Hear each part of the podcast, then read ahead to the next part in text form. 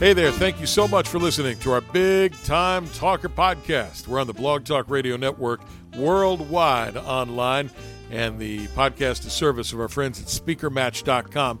They are the world's largest online virtual speakers bureau. If you're a meeting planner or you're a presenter, you may be wondering how am I going to make this happen with so many presentations, so many conferences shut down due to the pandemic. We'll log on to SpeakerMatch.com for the latest information on how uh, meeting planners and speakers can get together in their virtual marketplace. That's speakermatch.com. Well, the world certainly has been in something of an upheaval for the last three months. We have over 100,000 Americans dead due to coronavirus, over 40 million unemployed, and in the last several days, protests have spread not only nationwide but across the world after the killing of George Floyd. Uh, please welcome author and longtime journalist Tony Hylton to the Big Time Talker podcast. Tony, how are you doing today? Doing very well, Burke, and I appreciate so much you having me. Well, it's my pleasure. Let's let's rewind before we get into what's happening in the world today to your background in journalism, and and you have something of a specialty in journalism. It's almost uh, harkens back to a, a bygone era. You were a, a small town newspaper guy. Is, is that how you got into it? Well, I was born into it. My uh, folks both worked for a newspaper in Logan, West Virginia. And when I was a month old, my mom took me down to the newspaper. An old fellow in the back shop brought out some ink, rolled ink on my foot, put it on newsprint, and that's how it started. Wow. So you go way back with it. When when did you realize that you had an aptitude for writing like your parents?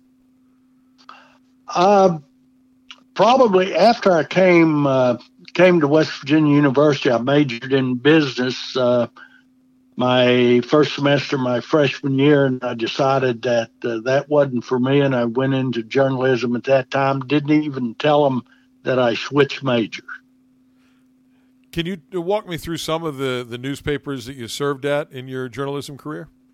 Well, first of all, of course, uh, was the uh, uh, the Daily Athenaeum, which was a college newspaper at uh, West Virginia University, and then uh, wrote for the Logan Banner when I was in uh, in the service. Uh, did a little public relations for the West Virginia Commission on Aging, and was a public information officer when I served in the Army, both in California and Vietnam. So, and if I want to go back, I worked for the Logan junior high school Echo student newspaper. So I've sort of knocked around uh, at various levels in my career. At one point, you became a publisher of a newspaper, the guy who was actually in charge of the whole shebang, right? Right. Uh, in the early 70s, my parents and I bought the Hinton Daily News, and I served as uh, publisher, editor, swept the floors, cleaned the windows, just about anything that needed done, as well as covering local government bodies, uh, Board of Education, City Council, and County Commission. And that's what gave me some of the experience that I was able to work in uh, work in my novel about the newspaper business.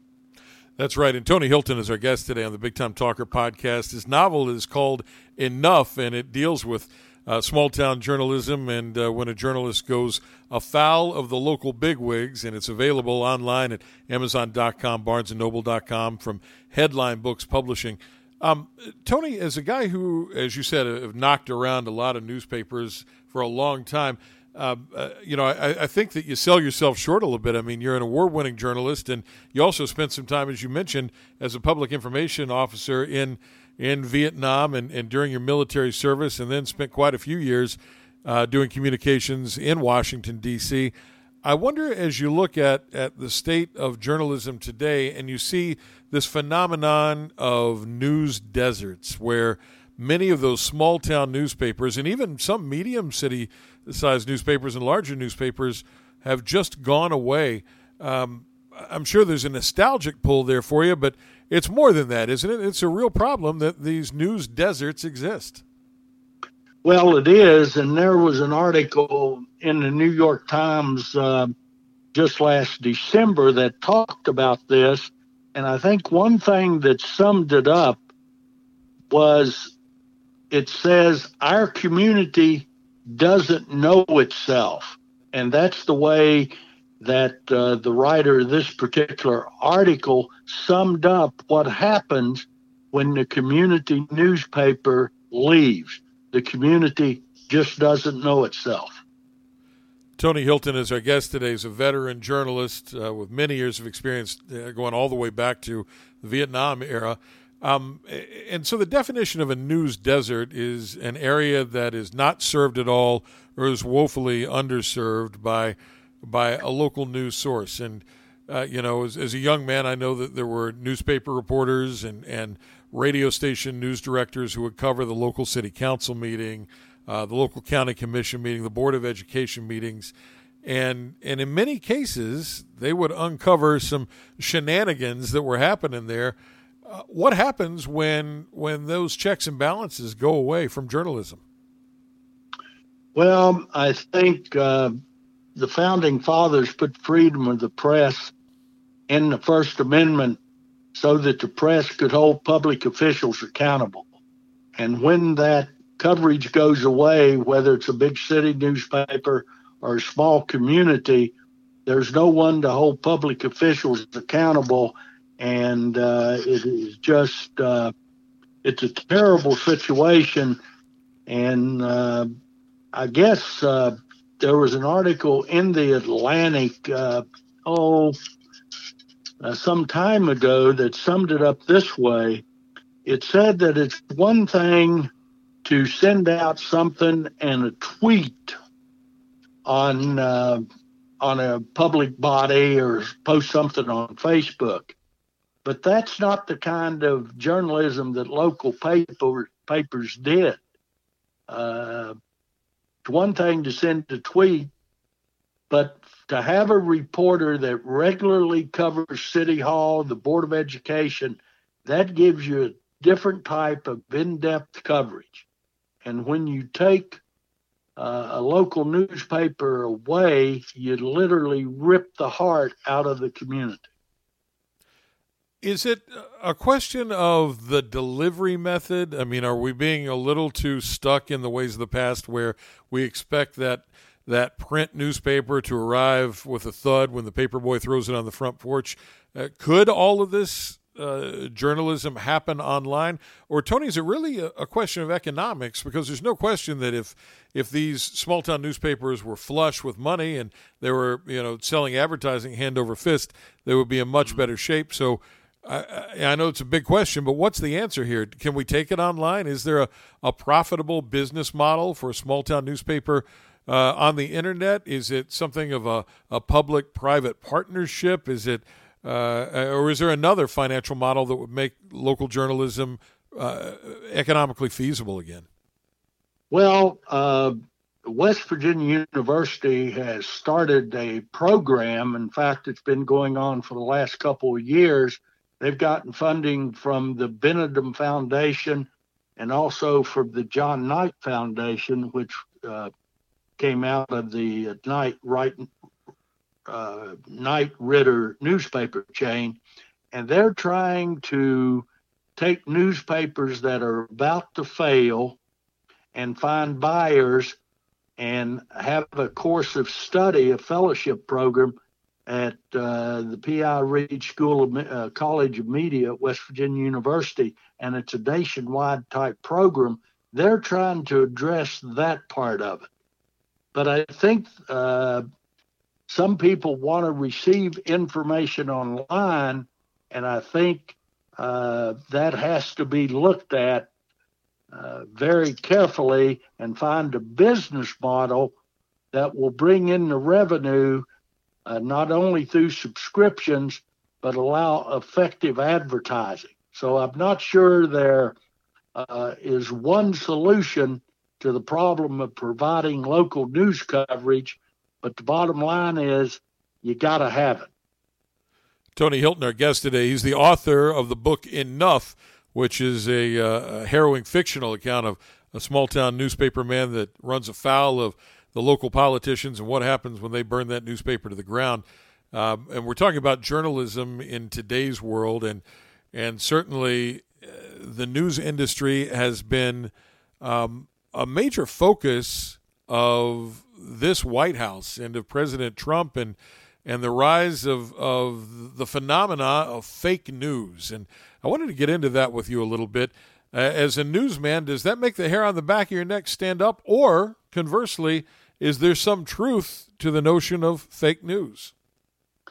Well, fake news has gotten all sorts of definition uh, definitions. One of them recently, as it's become to mean news with which we disagree, even though the story might be uh, might be accurate uh, completely. But the term uh, fake news, I think the news media holds the key to banishing the term fake news because every now and then, not too often, but every now and then, a reporter will go with a story where the facts have not been checked out and where uh, the due diligence hasn't been done before the story runs. So you have a story that turns out to not be completely true. That puts a stain not only on the reporter, but the entire news business. So it's those type of reporters that has helped the term fake news take root. What about this this phenomena that feels recent, but certainly it can't be as recent as, as it feels of of the biases, the biases in the media, the the left wing outlets, the Democratic outlets, as, as the president calls them, uh, very derisively. As a matter of fact, mainstream media that that has this negative connotation where it certainly wouldn't have before. Uh, you know, versus conservative news outlets. It sure doesn't seem like that long ago when Walter Cronkite and Tom Brokaw, and Mike Wallace, and folks like that that you would see on TV played it straight down the middle. Is there a place for centrist journalism in today's world, or is is that a bygone era in your opinion? Well, if we don't get back to it, uh, the press will not be able to fulfill its First Amendment responsibility of holding public officials accountable, regardless of their uh, Republican or Democrat. I think what has to happen is the bias there's a place for bias in journalism, and that's an editorial page or in commentary. And it has to be identified like that. So I just hope that the principles of journalism, uh, when I taught journalism, I taught my students to be fair and accurate and get their biases out of it. And that has to happen uh, I'm an eternal optimist, so I think it will, but uh, we're not there yet. There are some people that would say, and I've heard it said that you know you can't be unbiased when you're a journalist. You can't help but but let your your true feelings come through. Now, certainly, to your point, there are these opinion shows that you see on on cable news, for example, at MSNBC or Rachel Maddow on on Fox, or Laura Ingraham or Sean Hannity. Those clearly are opinion based shows. Those are not quote unquote news programs. But but is it possible, really, Tony, as a guy who was a journalist for decades, for you to take your bias out? Well, we all have our feelings and we all have our opinions. Uh, and to think that we don't have them is not being realistic. The key is to be disciplined enough not to let those creep into your news stories. And you got to have good editors to to make sure they edit that out, and you got to have reporters that are dedicated enough uh, to keep it out. It will. I mean, humans being humans, you're going to have that occasionally, but it takes an effort and a uh, a dedicated effort to keep it out.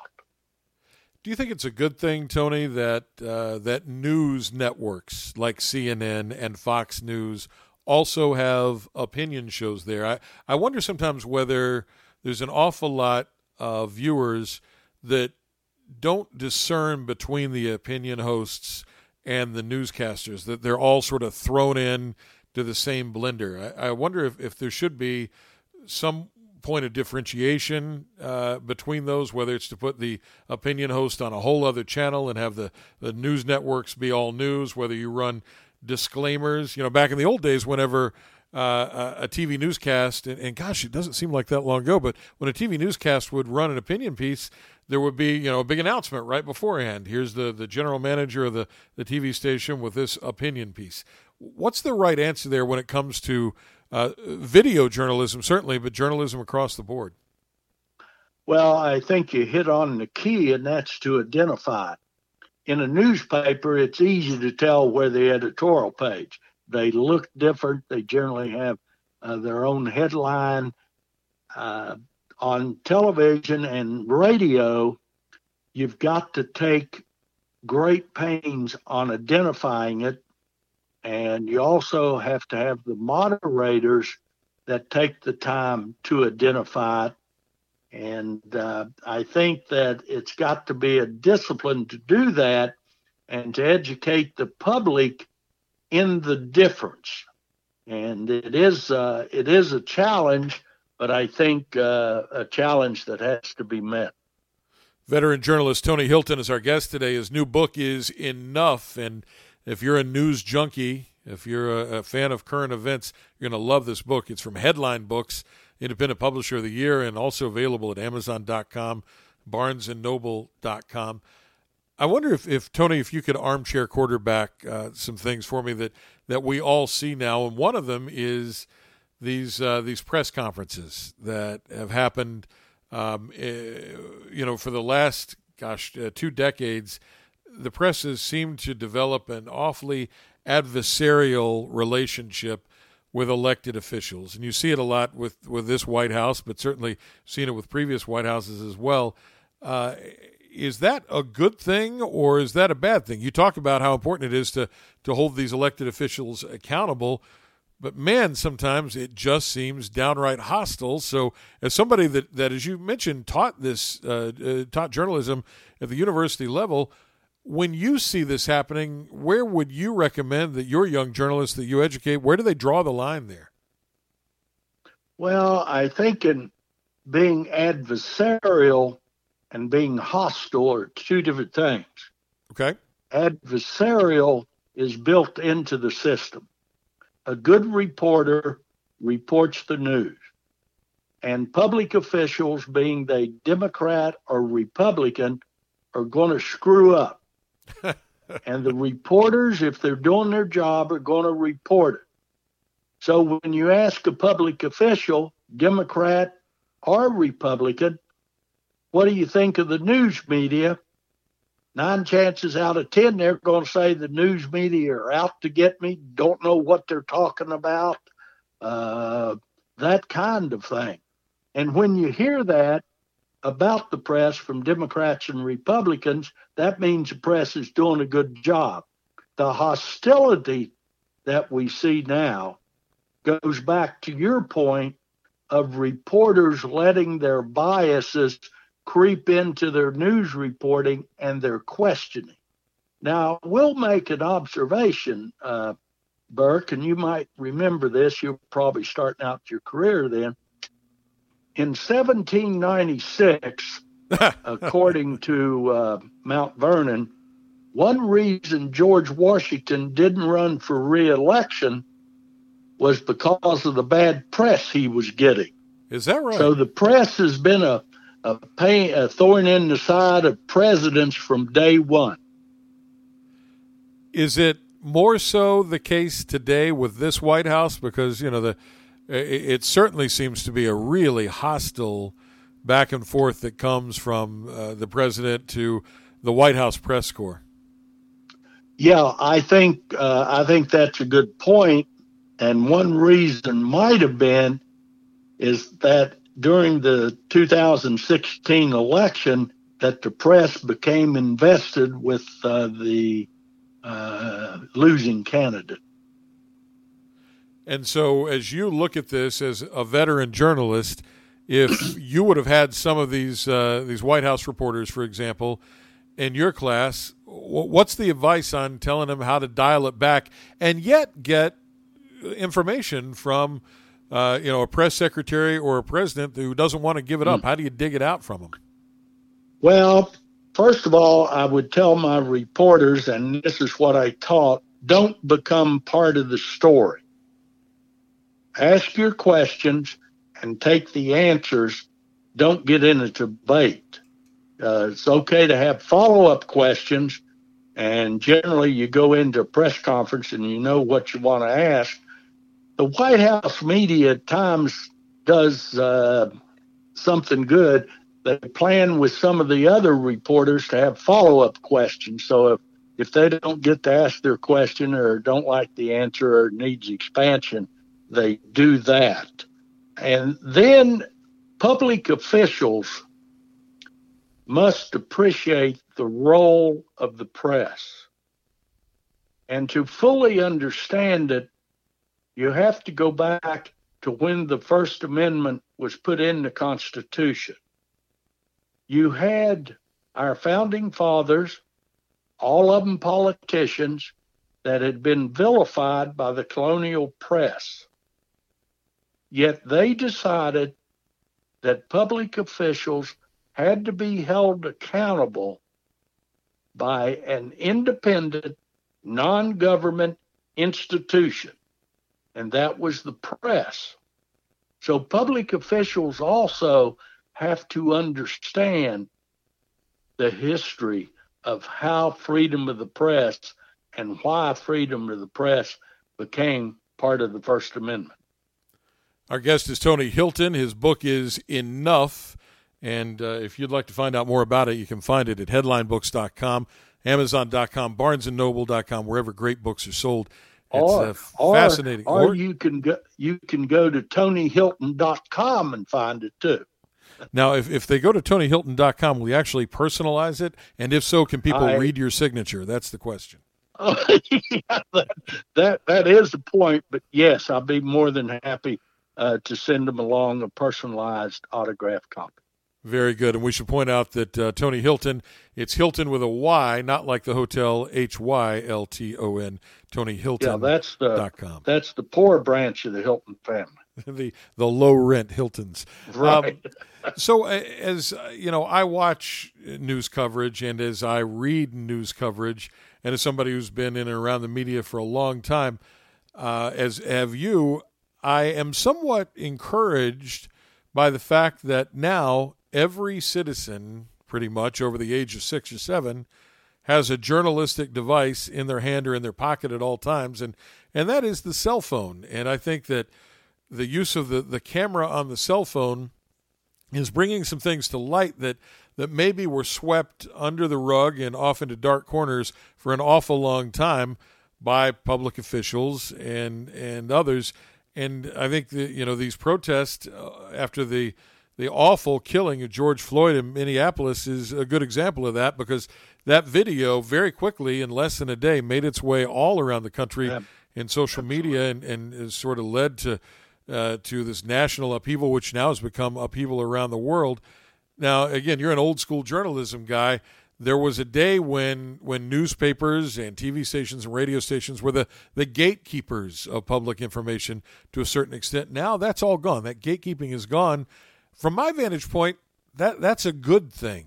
I wonder, as a newspaper guy, what you think. Is that a good thing that now everyone has the ability to take these photos, to take these videos, and share them immediately? I think the unsung hero in the George Floyd matter is the person that took that video. I think that I would even nominate him for a Pulitzer Prize in spot news photography. Uh, it was, and I watched it a couple times, and I just hope that that video gets this state, uh, gets the nation down the road to confronting uh, the dark shadows of racism and maybe uh, move us forward. I just think that that was uh, uh, that. Think what it would be, Burke, if we hadn't had that video. Right.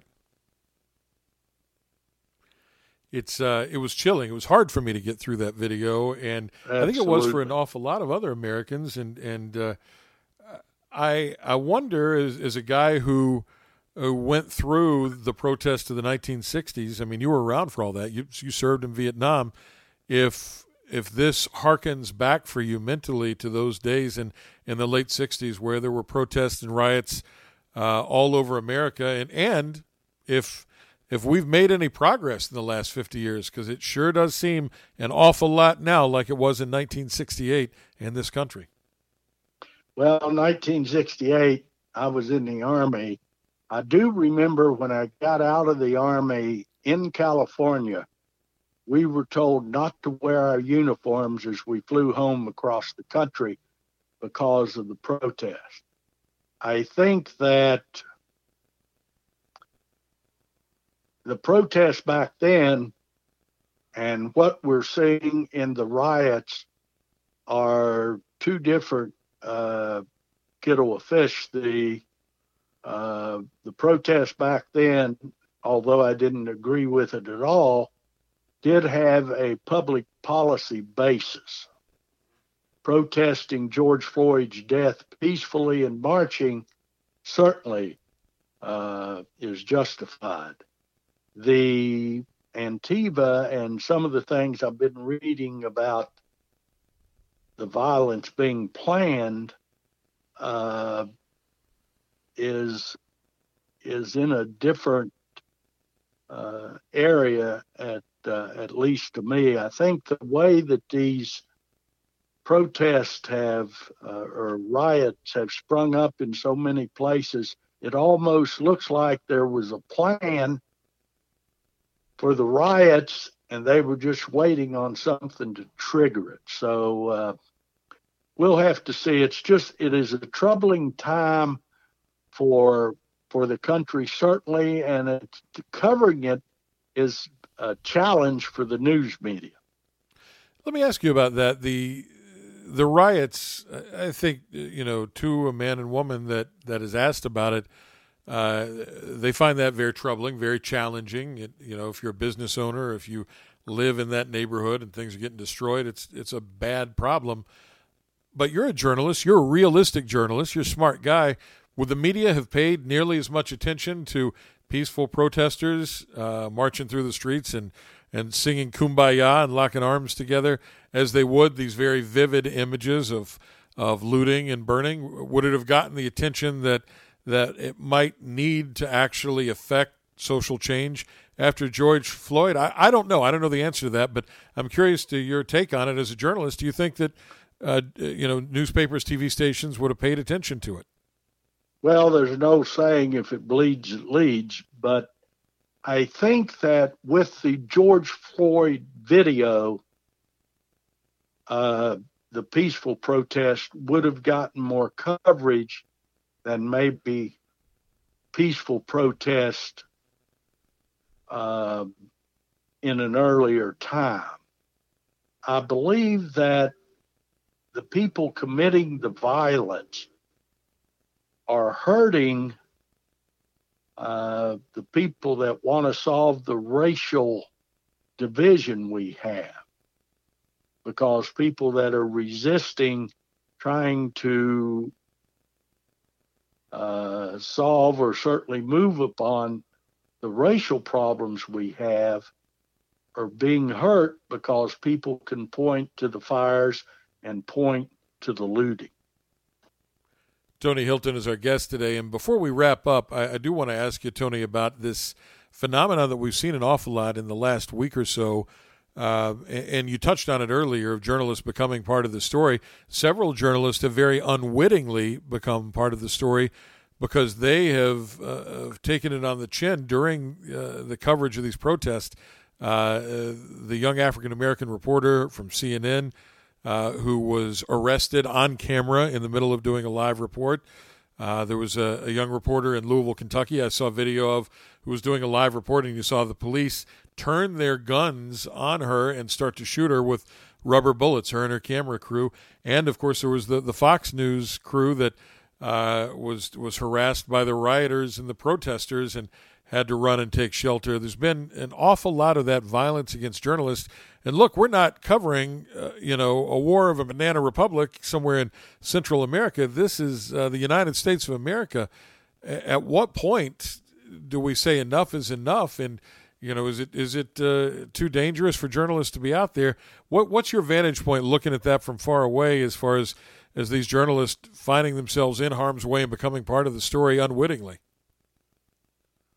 Well, when you go out and cover a riot, you know what you're getting into.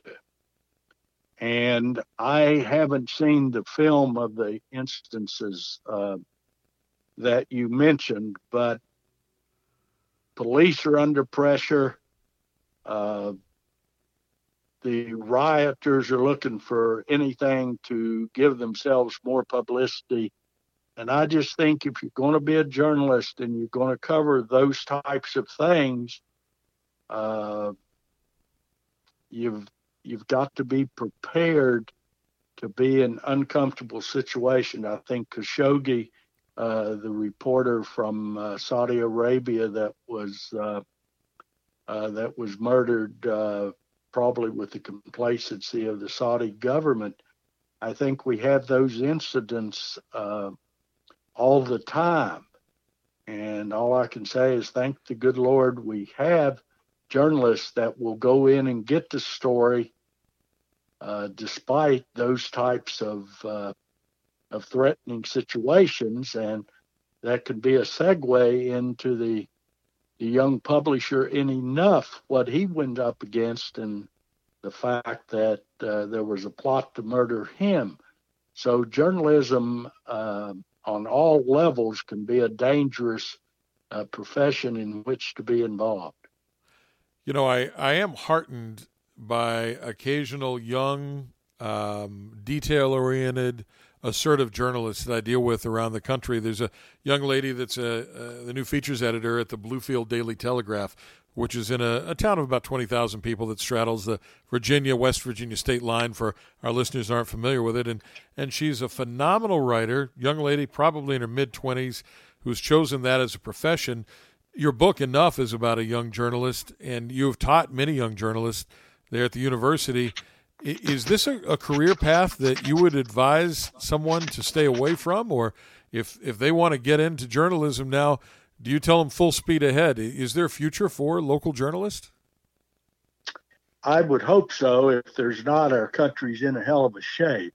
But uh, I think young people today uh, tend to to really want to be good. Uh, you don't go into journalism to get rich. Uh, you go into it as a as a form almost a public service, but it isn't. Uh, I would talk with someone and counsel them if you want to feel good about your job and good about what you do. Journalism's a good profession. Hey, before we wrap up, Tony, tell us a little bit more about about enough about the inspiration behind your book and and give us the the elevator pitch the story behind the book i think it's a fascinating read well we have an underdog small town newspaper publisher that takes on a corrupt political machine and as a result of being scared of losing their political power these two kingpins set in motion a conspiracy that burns his paper to the ground. And you see, uh, as we talked before in this interview, the important role an effective newspaper can play in a community. And that's what uh, Enough's about. It looks at small town uh, politics in a fictional southern West Virginia county in 1960. And uh, it talks about the characters you find in small towns, and it goes into all the twists and turns uh, a newspaper in a small town. The book is enough. The author is veteran journalist Tony Hylton. You can find it at tonyhylton.com. That's Hylton with a Y, tonyhylton.com. as well as uh, everywhere. Great books are sold from Headline Books. Great conversation about journalism, where we came from, and where we are today. Tony, thanks for spending time with us. Burke, I can't thank you enough for having me. I've enjoyed it. Thanks again to our guest, Tony Hylton. This is the Big Time Talker podcast on the Blog Talk Radio Network, brought to you by SpeakerMatch.com. Thank you so much for listening. Stay safe, stay healthy. Bye, everybody.